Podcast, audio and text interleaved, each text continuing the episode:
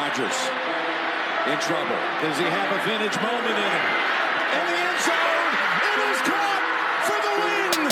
Pressure, pass is picked off, and who is it? Big BJ Raji for the touchdown. Welcome back to another episode of the Pack's What She Said podcast. I am one of your co-hosts, Maggie Loney, joined as always by Perri Goldstein and Perri, there's actually Packers news kind of to talk about this week. The Packers had their mandatory mini camp uh, from the 8th to the 10th. So we got our first glimpses at the players practicing, some of the rookies we already saw in rookie mini camp, but all of the receivers were back in town. Really, Aaron Rodgers was the only no show, but we all knew that was coming anyway. So let's talk mini camp. Let's do it. Yeah, real Packers practice happened. I mean, granted, right? It's still mini camp. It's like the first time they're together in a while. They're in pennies. There's no pads or anything, but it is still really nice to see like how everybody looks, who's slimmed down, who's bulked up. You know, the camaraderie and excitement back on the field, and a new quarterback who's taking snaps as QB one. Yeah, and I mean, I know that we'll talk quite a bit about Jordan Love, but it it really is, I think, a benefit. You know, Aaron Rodgers probably doesn't need those snaps. If anything, it's more of like a, a hindrance to Jordan Love's development. So, in doing a holdout or whatever it is that he's doing, he did kind of help the Packers in like a weird way. But you know, because you know he doesn't need to like come in and take those those two minute drills in mini yeah, camp in June. So yeah, I know. If anything, like it just is allowing the Packers to figure out their own situation a little bit better and like get more clarity around what they have. If not for Aaron Rodgers, um, which I think is kind of the opposite of what he's intending to do with this holdout, if you will, if you'd call it that. Um, but they also signed another quarterback yesterday on Thursday, June 10th. Um, so they have plenty of options available if need be.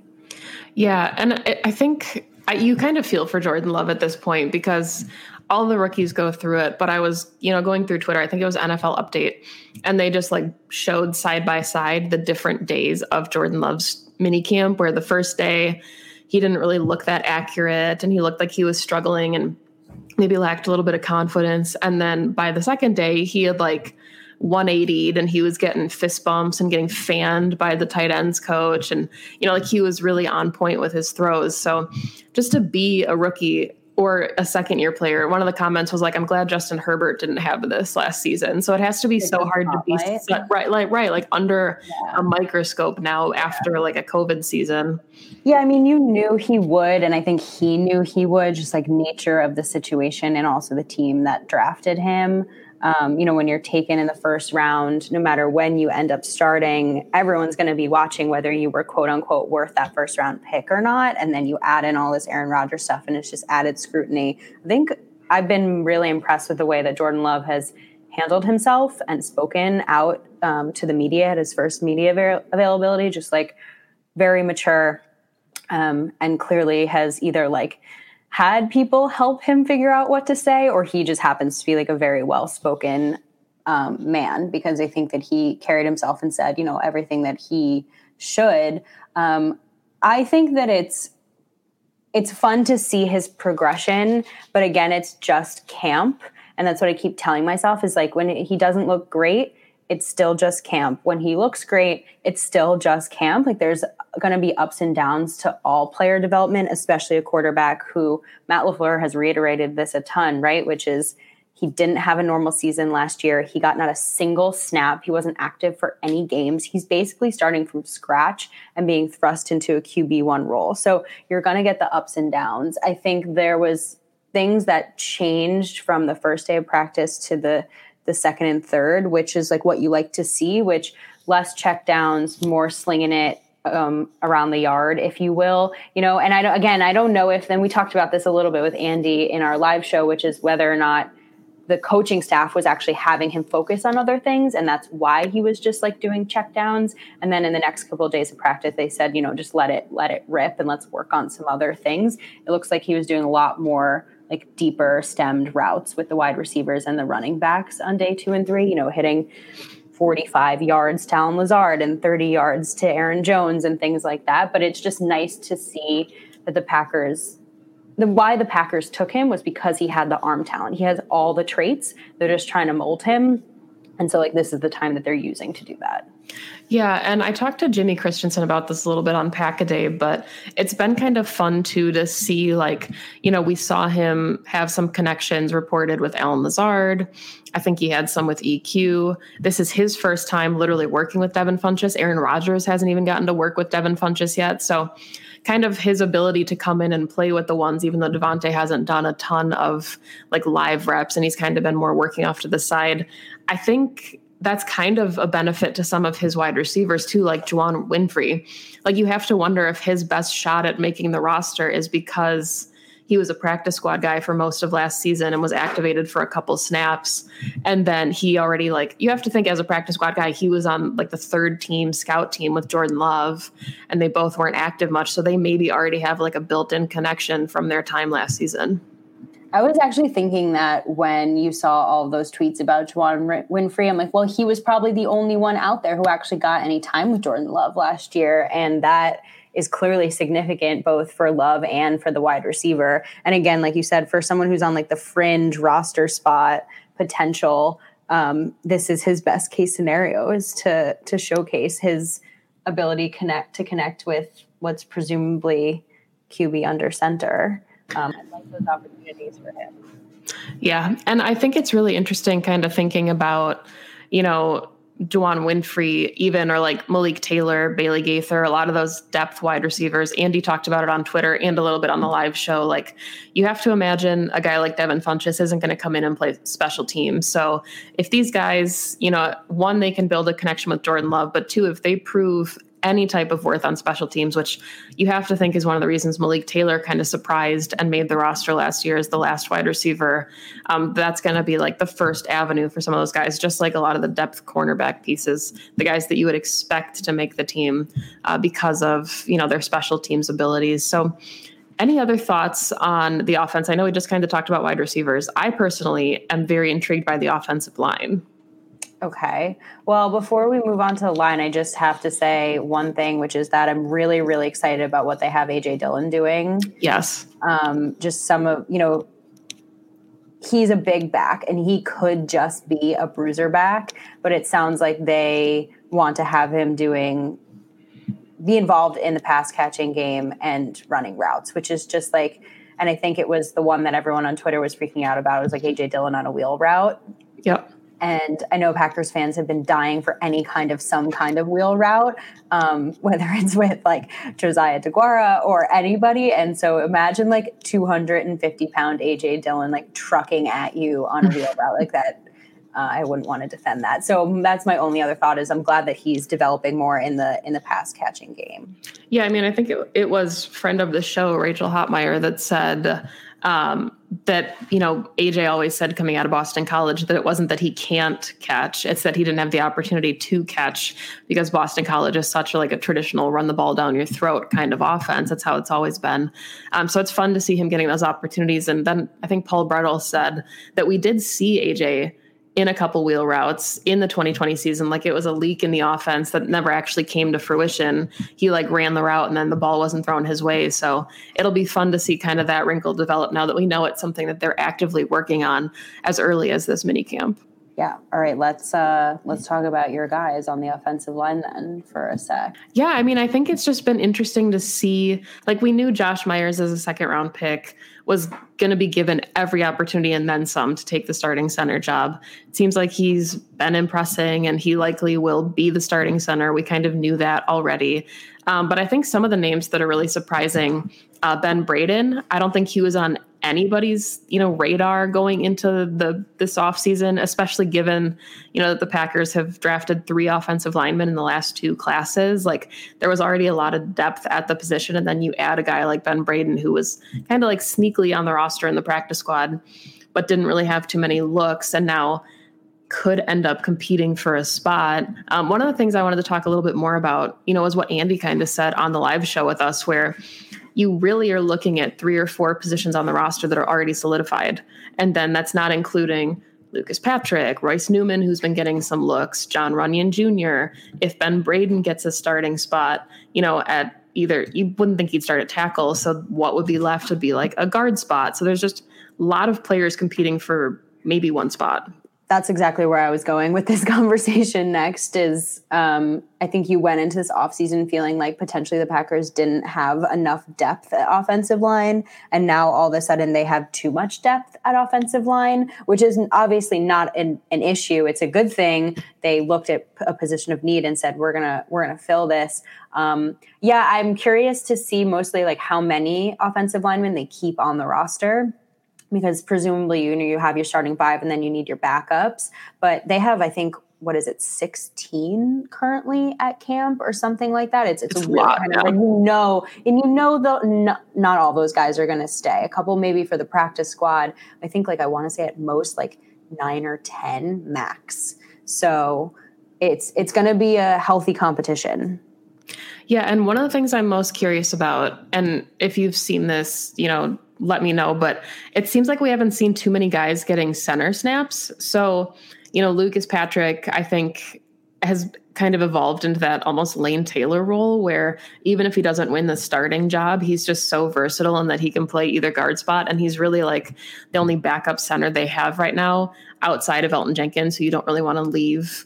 Um, or take from his spot. And then I guess Jake Hanson, but I haven't really even seen him or where he's lining up outside of maybe the third string. So yeah, there's a lot going on with the offensive line, but no, I mean, I just wanted to talk a little bit about like not exact. I mean, we're not at practice, right? So like we don't know like everything that's going on, but um, I, I think it's interesting. Like you know, David Bakhtiari is obviously rehabbing, and he's doing it up in Green Bay, which I think says a lot. I mean, I guess he would be fine if he wasn't there, but um, it it seems like it's just been an incredible opportunity for the new guys. I mean, like you said, they the Packers have taken six in the last two years, so they're all really young, and they have their guy out there um, who gets to be like a real vocal leader and teach them about everything that he's learned in the last like nine years in the league. And I think it just like says a lot about the leadership in the room that you have David Bakhtiari out there, even though he should he is focusing on his own rehab and obviously will take that starting left tackle spot whenever he's ready. But he seems to be like doing everything he can for all of the linemen that um, are there. Yeah, I thought it was interesting listening to his presser how um, or not interesting, I guess, but like telling of who he is as a player and a pro that he said like most years he'd be right there with them, like coaching them through the motions and like demoing them for the guys, you know, if they weren't maybe catching on to something. But he's like, I'm still doing that. It's just I have to use my words because I can't really, you know, mirror things for them or show them things right now. So yeah, a lot of, you know, consummate pros on the Packers, Davante Adams being there, you know, confirming that they didn't stage a coup and try to get all the wide receivers out of uh, mini camp. But Let's flip it over to the defense because the Packers did bring in a veteran linebacker. We talked about it a little bit on the live show, De'Vondre Campbell, who the last couple seasons played in all 16 games.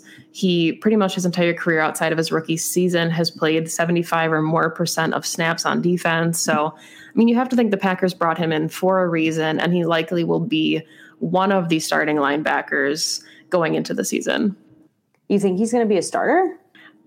given the amount of of time that he's played, he's always been a starter. He's always played in 16 on a 16 games, been super healthy.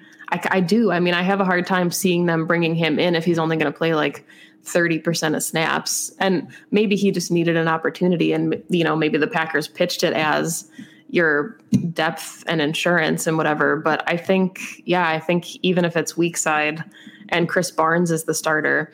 I'm not sure maybe that the Packers are convinced at what they have in Kamal Martin or Ty Summers or Oren Burks enough.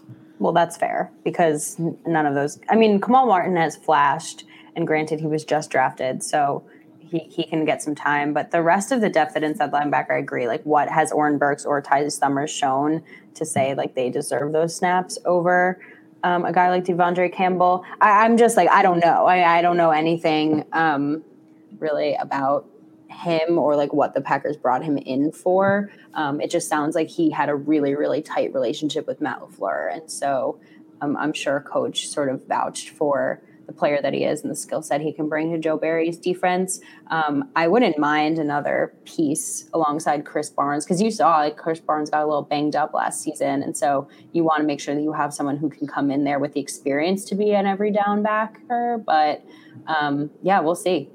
Yeah, I mean, you kind of wonder too. Like, I don't know how much say a guy like Joe Barry would have with it being his first year in the organization, but you have to imagine he saw De'Vondre Campbell well, at least twice when he was with the Rams last season, being in the division. So he probably got a good look at him. We know that his past was as an inside linebackers coach. That's always been like his primary focus. So I wonder if, you know, given the like you said the relationship that Matt LaFleur had with him knew him and then Joe Barry getting enough glimpses at him if it was like a Joe Barry request where it was like hey I think this guy can really make an impact for the team or if it was something that you know, just kind of happen naturally, and there happens to be a connection there. Yeah, I guess if we were uh, in the media, we would maybe ask that question, but we are not. Um, uh, let's talk about the secondary real quick because I don't know about you, but I am amped for Eric Stokes. Um, obviously, again, it's camp, so you have to apply the same logic to every position, every player. Like, don't get too overhyped about camp bodies, but um, by all accounts, it seems like Eric Stokes has come in and just been everything the Packers have wanted out of him when they picked him in the first round. Just really good in coverage. He picked off Love the other day in practice. I think it was a little bit more of a miscommunication with Love and the receiver than it was Stokes. But either way, take your opportunities when you get them. Um, and I just love the idea of like lighting a fire under Kevin King's ass and and really having some level of like competition. I think my stance obviously has not changed that I don't think Eric Stokes is going to be a starter, but it's I really you love to hear about the first round pick coming in and looking like a first round pick. Yeah, and I mean, we haven't really seen any indications as to how much nickel and dime Joe Barry will play. But I mean, if Eric Stokes is impressing, you have to think that Joe Barry will find a way to get him on the field to to bolster the defense. But I, I am curious your thoughts about you know Will Redmond taking some of the major snaps uh, initially at the star role because I know when we listed players we thought would be in that spot, it was Chandon Sullivan, Shemar Jean-Charles, it, or even like Vernon Scott, it definitely wasn't Will Redmond. So do you think it's a case of because he's kind of the vet in the room, the Packers are giving him the first look, or is it just that they don't want to throw a rookie in there yet? What do you think? Um, I mean, I don't love it, is my first gut reaction, just because Redmond is so inconsistent and was such a liability when it came to like the big moment. Um, and the star role seems to be like a core focus of the Joe Barry defense, which means like you need to be on at all times. And I don't know if he has the capabilities to do that or like the football, you know, all all of the traits. But it is camp, right? So you could my my initial thought is maybe they're just seeing what it's like, like, like testing it out, um, and in a setting where very low risk, um, and just seeing, you know, can we can we slide this guy in here? Um, I'm definitely surprised by it though. But I also read, you know, that they were moving a bunch of guys around in that area. They had Savage down, they had Amos down. Um, I would love to see Vernon Scott in there too, but again, like he could have been, and, and it just wasn't reported on. Um, but the Will Redmond piece definitely surprises me. Yeah, and I mean, I think you know, in the very brief research I've done or looking into kind of the Joe Barry Brandon Staley defense, he really uses like a strong safety. So the loss of Raven Greene, you have to think was more of like an injury thing. But the fact that the Packers brought back Will Redmond and didn't keep Raven Greene surprised me a little bit. Mm-hmm. So, I mean, maybe they do envision him kind of in some of those specific packages, but I'm with you. I want to see what Vernon Scott can do, and also Henry Black, um, because he had very limited opportunities on the defense, but he did look good. That's interesting that they use utilize a strong safety in that role because then I'm now I'm wondering like is that why they signed Christian Uphoff? Yeah, that's a good point. Yeah. I like the I like the versatility and I like the skill set that the secondary has. I mean, we didn't even talk about Jair. We don't really need to. Um, by all accounts, he looks like Jair. Um, just, you know, breaking out passes. More muscular, I guess, this year, a yeah, little bigger. Yeah apparently he bulked up. Um, good for him as long as it doesn't affect his kind of speed and agility, which I'm sure it won't. Um, he's not like the largest guy to begin with. Um, I think it's it's fun and interesting and something I'm looking forward to watching at camp, like Love versus Jair. Um, because like what better way, I mean, what more difficult way to train than against like one of the best cornerbacks in the league? Um, yeah. So before we wrap, you know, the the initial thoughts from minicamp, um, I want to talk about the edge rushers because of course I do, but you know, Preston Smith um, was in kind of going through the COVID protocol for having either close contact, some type of testing. So he wasn't really there for most of minicamp. We saw, of course, Z um, effusive in his praise of Rashan Gary. Rashan Gary should have a huge year three. Um, but I want to talk about Jonathan Garvin because he seems to be the guy that's getting the initial look as I guess what would be edge for for the Packers defense. And you know they have Randy Ramsey as a holdover. Tipa uh, they brought in a couple, you know, rookie free agents to fill that spot, but it kind of feels like, you know, based off very, very early looks, it's Jonathan Garvin's spot to lose. Yeah, that's interesting because it's something Andy said this week was that like in when it came to game time, like they had chosen Randy Ramsey yeah. over Jonathan Garvin, but that could be a total scheme change, right? Like it's Pettine, it was Pettine, and now it's Barry. Maybe that he feels like um, Garvin fits a little bit more of what he wants. The same like body type. I think Garvin's very like lean and long, like really, really long arms. That's why he's called the spider. Um, and so maybe it's just more of like a skill set, or maybe Jonathan Garvin just came into camp a little bit like better prepared and and ready um, for for for those reps. But I like it. I liked him a lot coming out of school. I was really excited about that pick, and so I'm looking forward to seeing what he brings. But I think like edge four, no matter what, is going to be a really, really small role, unless, of course, something, knock on wood, happens to one of the three starters. Like, you know, that the Smiths and Gary are going to get the majority of those snaps. Yeah, I think it might have been Peter Bukowski, but I remember when Preston came back um, for some of the voluntary workouts, everybody was talking about how skinny he got.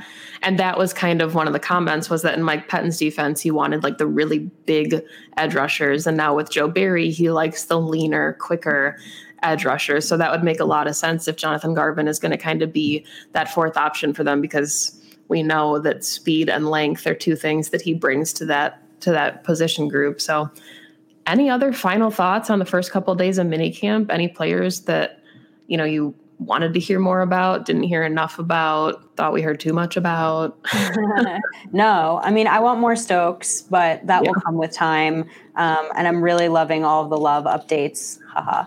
Um, because it's exciting, you know. Like I, I think there's like now. I, I think my biggest takeaway is how much I'm appreciating everyone rallying around him. I think mm-hmm. the situation could have led people down a lot of different pathways and instead i find that the majority of at least the fan base and the media are doing um, what they should be, which is rooting for him. And I'm really looking forward to watching and seeing what he looks like when we're there in person and then seeing his very first live game snaps. Like that's going to be super exciting because you saw, you know, his first two minute drill didn't go so great. His second one was much better. So just continuing to watch him like grow and develop and take those steps day by day.